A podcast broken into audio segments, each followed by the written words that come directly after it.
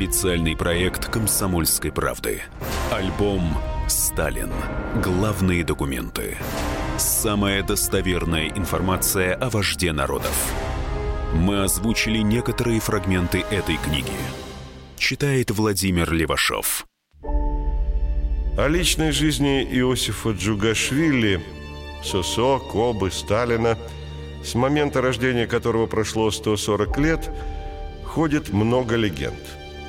В новом альбоме «Сталин. Главные документы», который выпустила «Комсомольская правда», мы попытались документально рассказать историю жизни одного из самых неоднозначных мировых лидеров от сына сапожника до отца народов. В том числе и приоткрыть тайны о возлюбленных вождя. Но исключительно на основе архивных дел, которые еще недавно были абсолютно секретными. Слово для доклада имеет товарищ Сталин.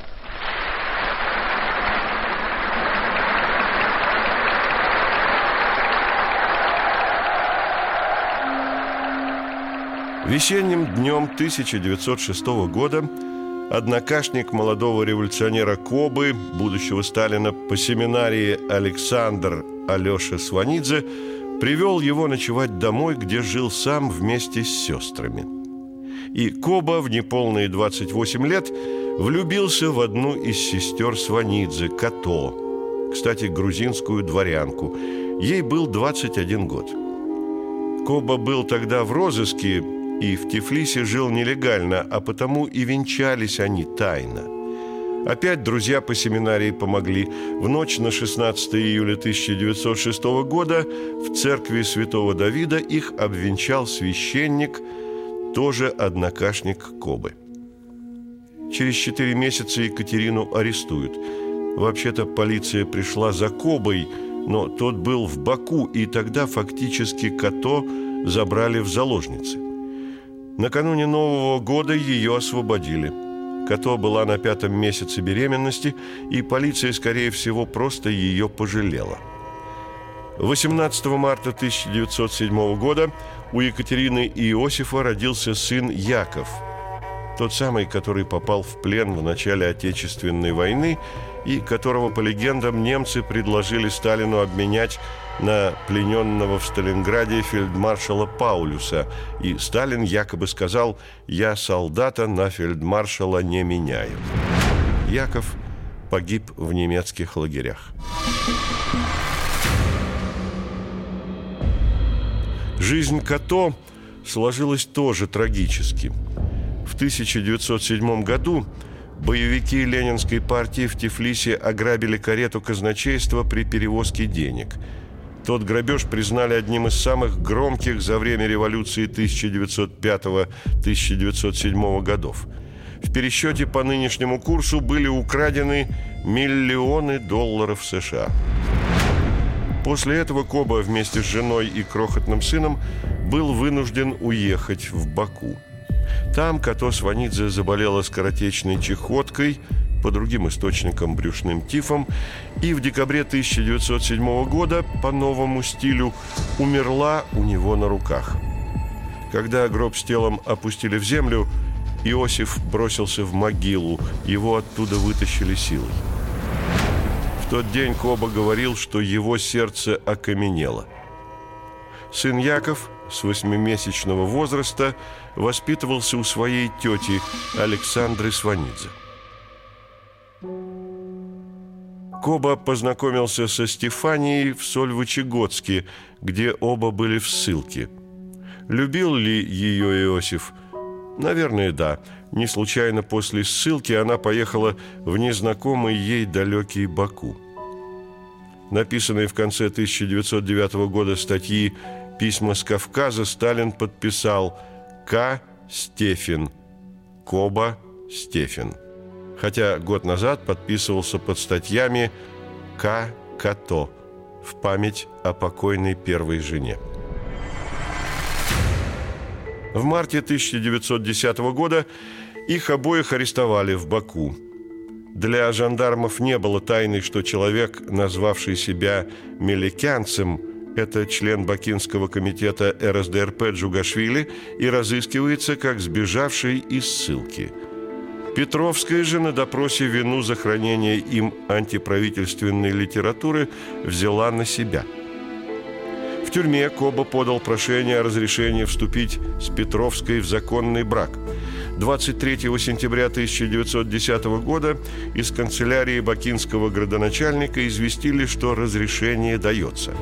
Однако Кобу в тот же день отправили по этапу в ссылку в Вологду досиживать срок. Стефанию к тому времени уже освободили, но вслед за любимым она не поехала. Так запоздавшее разрешение – бесчувствие полицейского механизма и ссылка разлучили Кобу с Петровской навсегда. Трудно представить, какой бы была судьба Кобы, сложись все иначе. Стефания Петровская – дочь дворянина Херсонской губернии.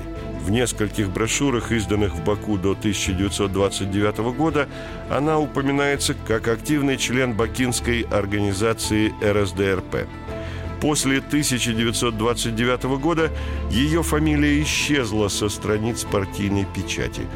Как дальше сложилась ее судьба, неизвестно. Самым близким знакомым Кобы в ссылке в Вологде в 1911-1912 годах был Петр Чижиков, в прошлом ссыльный. Как-то к Петьке, так называл его Иосиф, из Тотьмы – приехала девушка Пелагея Полина Ануфриева. В делах на революционеров в Вологодской полиции она проходила под кличкой «Нарядная». Чижиков был прозван «Кузнецом».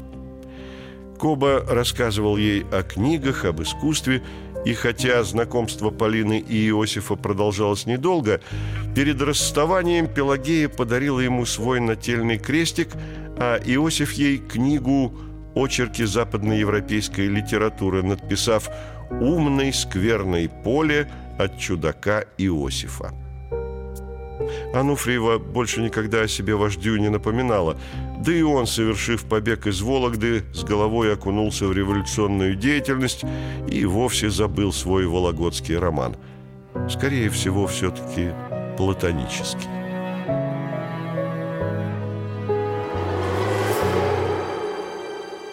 Это самая известная и самая трагическая история о жене Сталина, и обойти ее невозможно. Когда в 1917 году Иосиф вернулся в Петроград из сибирской ссылки, он остановился у приятелей по революционной деятельности Аллилуевых. Между Кобой и 16-летней Надей, дочерью Аллилуевых, начался роман. Юной гимназистке он читал наизусть чеховские рассказы, чем в купе с героическим обликом революционера и очаровал ее. Они поженились в 1918 году, когда ей было почти 17 лет. Прожили вместе долго, в семье родились двое детей – Василий и Светлана. Надежда работала в наркомате по делам национальностей, в секретариате Ленина, потом училась в промакадемии – была однокурсницей Хрущева, познакомила его с мужем, а в ночь на 9 ноября 1932 года Надежда заперлась в своей комнате и выстрелила в сердце из пистолета «Вальтер». Говорят, у нее был тяжелый характер. Ревниво, вспыльчиво, ссорилась с Иосифом. Возможно, но они, безусловно, любили друг друга – Самоубийство Надежды потрясло Сталина. Он говорил, что ему самому не хочется больше жить, вспоминала дочь Светлана. Что же случилось? Продолжение через несколько минут. Купить альбом «Сталин. Главные документы» уже можно в книжных магазинах или заказать на сайте shop.kp.ru Сталин. Главные документы. Главное аналитическое шоу страны. Михаил Юрьев, Михаил Леонтьев и я, Илья Савельев. Поговорим о главных событиях в стране и в мире. Это главтема на радио «Комсомольская правда». Только здесь политические и бизнес-инсайды, прогнозы и аналитика. А самое главное, вы тоже участвуете. Слушайте и звоните в программу «Главтема» по средам с 8 вечера по московскому времени. Сталин. Главные документы. Мы озвучили некоторые фрагменты этой книги. Читает Владимир Левашов. Самоубийство Надежды потрясло Сталина. Он говорил, что ему самому не хочется больше жить, вспоминала дочь Светлана. Что же случилось? Светлана писала, а повод был не так уж и значителен сам по себе и ни на кого не произвел особого впечатления, вроде и повода-то не было. Всего-навсего небольшая ссора на праздничном банкете в честь 15-й годовщины октября. Всего-навсего. Отец сказал ей «Эй, ты, пей!» А она всего-навсего вскрикнула вдруг «Я тебе не эй!» И встала и при всех ушла вон из-за стола. Есть легенда о том, что Сталин на похоронах оттолкнул гроб жены и сказал «предательница». Но свидетели вспоминали другое. Перед тем, как закрыть крышку гроба, Сталин вдруг поднял голову Надежды и стал, рыдая, ее целовать. Она появилась на ближней даче Сталина, где он жил многие годы, в апреле 1946 года. Подавальщица, официантка, она была позже назначена сестрой-хозяйкой главного дома. Сержант госбезопасности, а без принадлежности к этому ведомству у Сталина в обслуге не работал никто, она была симпатичная и с покладистым нравом. Наверное, 70-летний вождь испытывал симпатию к молодой замужней женщине, и отношения между ними сплелись неформальные. По воспоминаниям Светланы Аллилуевой, во время прощания экономка упала перед умершим Сталином на колени и зарыдала. Истоминой даже приписывают любовный роман со Сталином, но документальных подтверждений тому нет. В июле 1953 года Истомину уволили из системы госбезопасности, но через месяц восстановили на работе, и она до пенсии проработала сестрой-хозяйкой некоторых госособняков КГБ.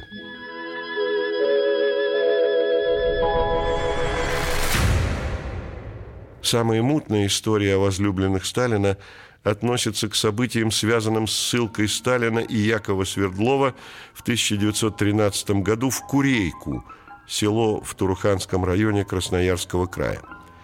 Там будущий вождь обратил внимание на младшую из сирот Перепрыгиных.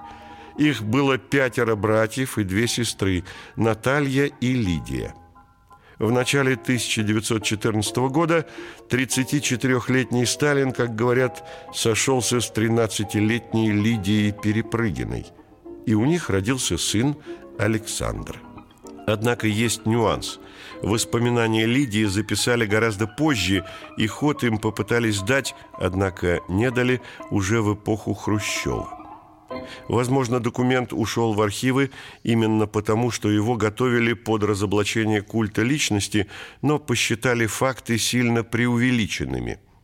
Но, возможно, и потому, что сожительство с малолетней бросило бы слишком большую тень на вождя, а вместе с ним на всю партию. В 1941 Александр пошел на фронт, дослужился до офицера. После войны в 1955 году работал в Новокузнецке, до смерти в 1987 году на разных невысоких должностях. В последние годы жизни, например, заведовал заводской столовой. Почему его фамилия была Давыдов – а Лидия вышла замуж за Якова Давыдова и дала сыну новую фамилию. К сыну она не переселилась, так и осталась жить в заполярной Игарке. Умерла Лидия в середине 60-х и при жизни к Сталину не обращалась никогда.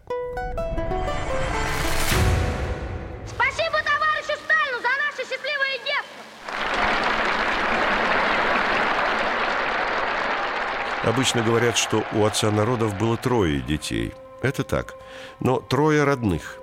Для уникального альбома «Сталин. Главные документы» «Комсомольской правде» удалось найти истории и других детей вождя. Сын от первого брака Сталина с Екатериной Сванидзе Яков родился 18 марта 1907 года в селе Баджи близ Кутаиси. Но после смерти матери жил в Тифлисе, его воспитывала тетка – в 1921 году он поехал в Москву учиться. Вторая жена Сталина, Надежда Аллилуева, которая была всего на 7 лет старше пасынка, встретила его хорошо, но отец почему-то был недоволен сыном, его учебой, характером. Возможно, Сталина раздражало, что его сын, воспитанный в грузинской семье, был молчаливым, застенчивым и плохо говорил по-русски. После школы Яков тайно от отца женился на однокласснице, дочери священника. Когда брак с Зоей Гуниной распался, после смерти их новорожденного ребенка, Яков попытался застрелиться, но пуля прошла на вылет. Яков устроился инженером на завод имени Сталина и влюбился в балерину Юлию Мельцер. Женился на ней. В феврале 1938 года у них родилась дочь Галина. По совету отца Яков поступил на вечернее отделение артиллерийской академии РККА. Яков ушел на фронт в первые же дни войны. «Иди и сражайся», – напутствовал его отец. 24 июня Яков Иосифович принял командование артиллерийской батареей – за бой 7 июля 1941 года у реки Черногостиница в Витебской области, где он до последнего снаряда не оставлял своего орудия, был представлен к ордену Красного Знамени. Получить не успел. 16 июля при выходе из окружения Яков попал в плен. Маршал Жуков вспоминал, что Сталин глубоко переживал за сына, но был тверд – Яков предпочтет любую смерть измене Родине. Так и случилось. На допросе он назвал свое имя и подтвердил, что является старшим сыном Сталина. Вы добровольно пришли к нам или были захвачены в бою? Не добровольно, я был вынужден. Когда нам стало ясно, что мы окружены – меня подозвала группа красноармейцев, которая хотела пробиться. Они попросили меня принять командование и атаковать ваши части. 14 апреля 1943 года Яков был застрелен часовым концлагеря, когда бросился на колючую проволоку. Кстати, фраза, приписываемая Сталину после пленения в Сталинграде фельдмаршала Паулюса, которого якобы немцы попросили обменять на Якова «Я солдата на фельдмаршала не меняю», скорее всего, легенда. Василий родился 24 марта 1920 года. Учился, как и все дети партийной верхушки того времени, в 25-й образцовой школе Москвы. В ноябре 1938 года его зачислили в Качинскую военную авиашколу. Со слов преподавателей, занятия по теории Василий не любил, но на практике оказался хорошим летчиком. Как только грянула война, он просил отца отпустить его на фронт. Сталин не разрешал, и Василий мучился от того, что люди думают, будто он хорошо устроился за отцовской спиной. Но в июле 1942 года он все-таки оказался на фронте. Авиадивизия под его командованием принимала участие в боях за освобождение Минска, Вильнюса, Гродно, участвовала в Берлинской операции. Во время войны Василий несколько раз получал со стороны Сталина официальные взыскания по службе, понижался в должности за различные провинности и повышался вновь. Был ранен, награжден несколькими боевыми орденами – После войны продолжал делать карьеру. В 1948 году его, уже генерал-лейтенанта, назначили командующим ВВС Московского военного округа. В апреле 1953 года Василия арестовали, обвинив в клеветнических заявлениях, направленных на дискредитацию руководителей коммунистической партии, а кроме того, в злоупотреблении служебным положением, рукоприкладстве, интригах, в результате которых погибли люди. Держали сына Сталина во Владимирском Централе, где он попросился механиком на тюремный хозяйственный двор – в январе 1960 года был досрочно освобожден, но в апреле вновь арестован КГБ за продолжение антисоветской деятельности. На этот раз год сидел в Лефортовской тюрьме. Умер Василий 19 марта 1962 года по заключению врачей от отравления алкоголем. Продолжение через несколько минут. Купить альбом «Сталин. Главные документы» уже можно в книжных магазинах или заказать на сайте shop.kp.ru Сталин. Главные документы. Ведущие на радио «Комсомольская правда» сдержанные и невозмутимые. Но из любого правила есть исключение – Дай по морде мне. Встань и дай. Хочешь стекло такое? Давай. Вот он, говно в эфир кидает. Я... Ты несешь какую-то хрень. Мы расстреляем его из водяных пистолетов мочой. Самый горячий парень радиостанции в прямом эфире. Исключение из правил с Максимом Шевченко. Слушайте по вторникам с 8 вечера по московскому времени.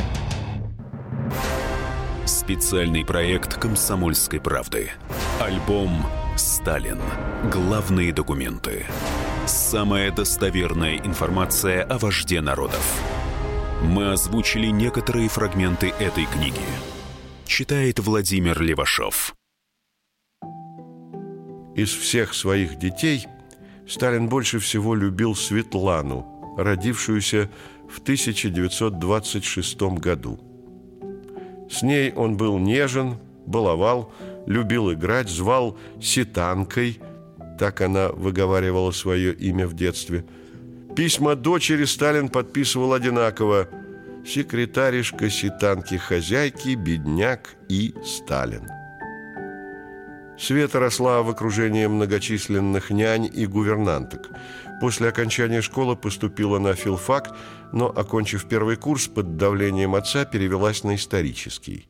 Всех живущих я единственный человек, который помнит, что он мог быть нежен и внимателен своим образом, потому что я напоминала ему мать, память его матери была ему очень дорогая. Ему бы хотелось, конечно, чтобы я была всегда при нем, чтобы я не вышла замуж, чтобы я вот сидела при нем как такая преданная дочь и занималась тем, что ему интересно, поэтому он и отправил меня учиться на истфак.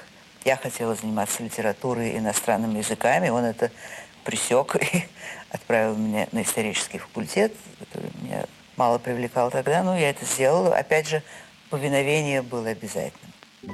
В студенческие годы вышла замуж за Григория Морозова, школьного друга своего брата. Девушке тогда исполнилось 18 лет. Сталин был против этого брака. В 1945 году у молодой пары родился ребенок, которого нарекли Иосифом – Первый брак Светланы продлился 4 года, потом было еще несколько. В 1949 году она вышла замуж за Юрия Жданова, сына ближайшего соратника Сталина. Юрий усыновил Иосифа, а в 1950 году у них родилась дочь Екатерина. В 1957 году ее мужем стал Иван Сванидзе. Но в 1959 году и этот брак распался – в последние годы жизни, отгороженный от всех охраной и заборами, Сталин видел перед собой только двух живых существ из обычного мира – дочь и внука, к которому был очень привязан. А Светлана в 60-х годах XX -го века эмигрировала из СССР и скончалась в США. Последний из родных детей Сталина. Всего семь лет назад. 24 июля 1921 года случилась трагедия. В катастрофе железнодорожного аэровагона погиб Федор Андреевич Сергеев, подпольное имя Артем, один из ближайших друзей Сталина. Сталин взял маленького Артема, сына товарища, на воспитание в свою семью. Василий Сталин писал в мемуарах «Я воспринимал Артема как брата. То, что он был не родным сыном отца, а приемным, ничего не меняло. Мы выросли вместе, дружили с детства, доверяли друг другу. Отец очень любил Артема, ставил мне его в пример». Жизнь Артема сложилась удачнее, чем у Василия. Он стал артиллеристом, прошел всю войну. Правда, в 1941 году попал в немецкий плен, но бежал. Был в партизанском отряде. Потом перешел линию фронта, защищал Сталинград, участвовал в битве за Днепр, боях в Восточной Пруссии, Венгрии, Германии. Был ранен 24 раза. После войны служил командиром полка, учился в двух академиях и вышел в отставку генерал-майором артиллерии. Умер в 2008 году.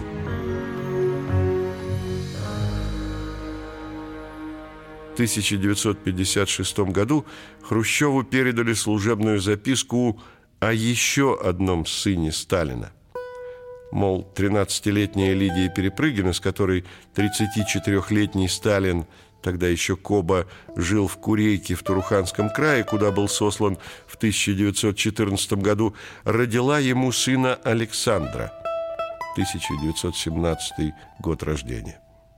Потом Лидия стала парикмахером в Игарке, вышла замуж за местного рыбака Якова Давыдова, который и усыновил ее Александра. В секретном докладе Хрущеву главы КГБ СССР генерала Серова говорится, что Сталин никогда не помогал ей. Александр стал почтальоном. В 1935 году его вызвали в Красноярск и потребовали подписать обещание никогда не рассказывать о своем происхождении. Александр Давыдов воевал, был дважды ранен, дослужился до майора.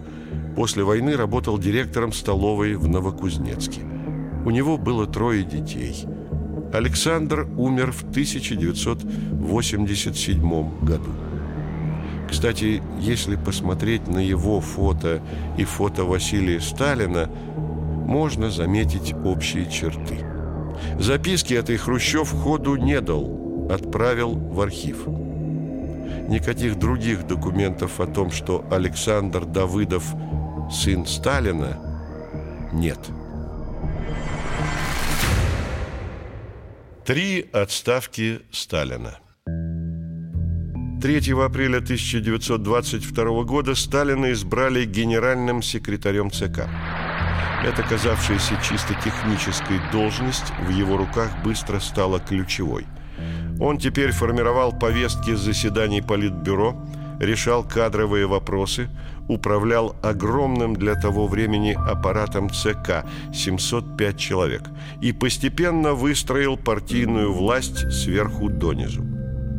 Ленин прекрасно разбирался в кадрах и почувствовал возможную опасность. И в 1922 году продиктовал так называемое «завещание». Оно было доведено до высших партийцев только после его смерти в 1924 году.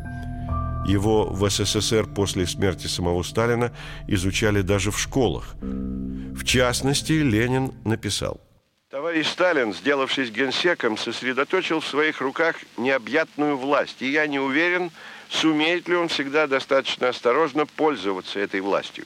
Сталин слишком груб, и этот недостаток, вполне терпимый в среде и в общениях между нами, коммунистами, становится нетерпимым в должности генсека. И предложил переместить Сталина на другую должность. Ярый противник Сталина Лев Троцкий, он позже был убит по приказу генсека, утверждал, что именно после того, как было зачитано письмо к съезду, завещание Ленина, Сталин впервые и заявил об отставке – но это не совсем так. Заявление Сталин подал на последующем за съездом пленуме ЦК после того, как, не согласовав с Политбюро, опубликовал в «Правде» доклад об итогах 13-го съезда РКПБ с критикой ряда соратников. На пленуме вспыхнуло разбирательство, и в итоге товарищи признали неправильность позиции товарища Сталина. он и попросил отставки. Но, по сути, это был ультиматум. Многие историки полагают, что Сталин написал заявление, понимая, что в отставку его не отправят. Так и вышло. Однако, как оказывается, то была не единственная его попытка уйти в отставку. В пленум ЦК РКП полуторагодовая совместная работа в Политбюро с товарищами Зиновьевым и Каменевым после ухода, а потом и смерти Ленина, сделала для меня совершенно ясной невозможность честной и искренней совместной политической работы с этими товарищами в рамках одной узкой коллегии. Ввиду этого прошу считать меня выбывшим из состава Политбюро ЦК. Ввиду того, что генсекретарем не может быть не член Политбюро, прошу считать меня выбывшим из состава секретариата и Оргбюро ЦК. Прошу дать отпуск для лечения месяца на два. По истечении срока отпуска прошу считать меня распределенным либо в Туруханский край, либо в Якутскую область, либо куда-либо за границу на какую-либо невидную работу коммунистическим приветом Иосиф Сталин. В 1926 году Лев Каменев и Григорий Зиновьев, оба члены Политбюро и видные партийцы, позже обвиненные в заговоре против партии и расстрелянные, объединились со своим бывшим врагом Троцким против Сталина – и на июльском пленуме ЦК в 1926 году снова ринулись в атаку, мол, Сталин по-прежнему идет против воли покойного вождя. Зиновьев огласил данную Лениным характеристику Сталина. Но большинство делегатов пленума встали на защиту генсека. В октябре 1926 года Троцкого и Зиновьева исключили из Политбюро. Выбитые из руководящих органов партии, они решили начать нелегальную борьбу. Троцкий выступает на московских заводах. Зиновьев на крупнейших заводах Ленинграда, пытаясь поднять массы в свою защиту. Страсти накалились так, что в конце декабря 1926 года Сталин написал второе заявление об отставке. Но на пленуме все проголосовали за Сталина. При одном воздержавшимся.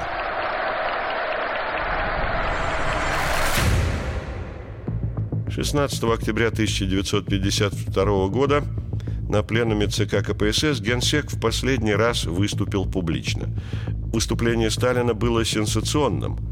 Он в третий раз попросил об отставке. Пленум ЦК. Прошу освободить меня от поста генсека ЦК. Заявляю, что не в силах больше работать на этом посту. Иосиф Сталин. Но и третья отставка тоже не состоялась. Зал потребовал от генсека остаться на посту и аплодировал стоя.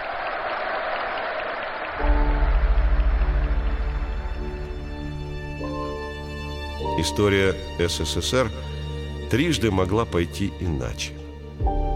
Но не случилось. Купить альбом «Сталин. Главные документы» уже можно в книжных магазинах или заказать на сайте shop.kp.ru Сталин. Главные документы. Будьте всегда в курсе событий. Установите на свой смартфон приложение «Радио Комсомольская правда». Слушайте в любой точке мира. Актуальные новости, эксклюзивные интервью, профессиональные комментарии. Доступны версии для iOS и Android. Радио «Комсомольская правда». В вашем мобильном.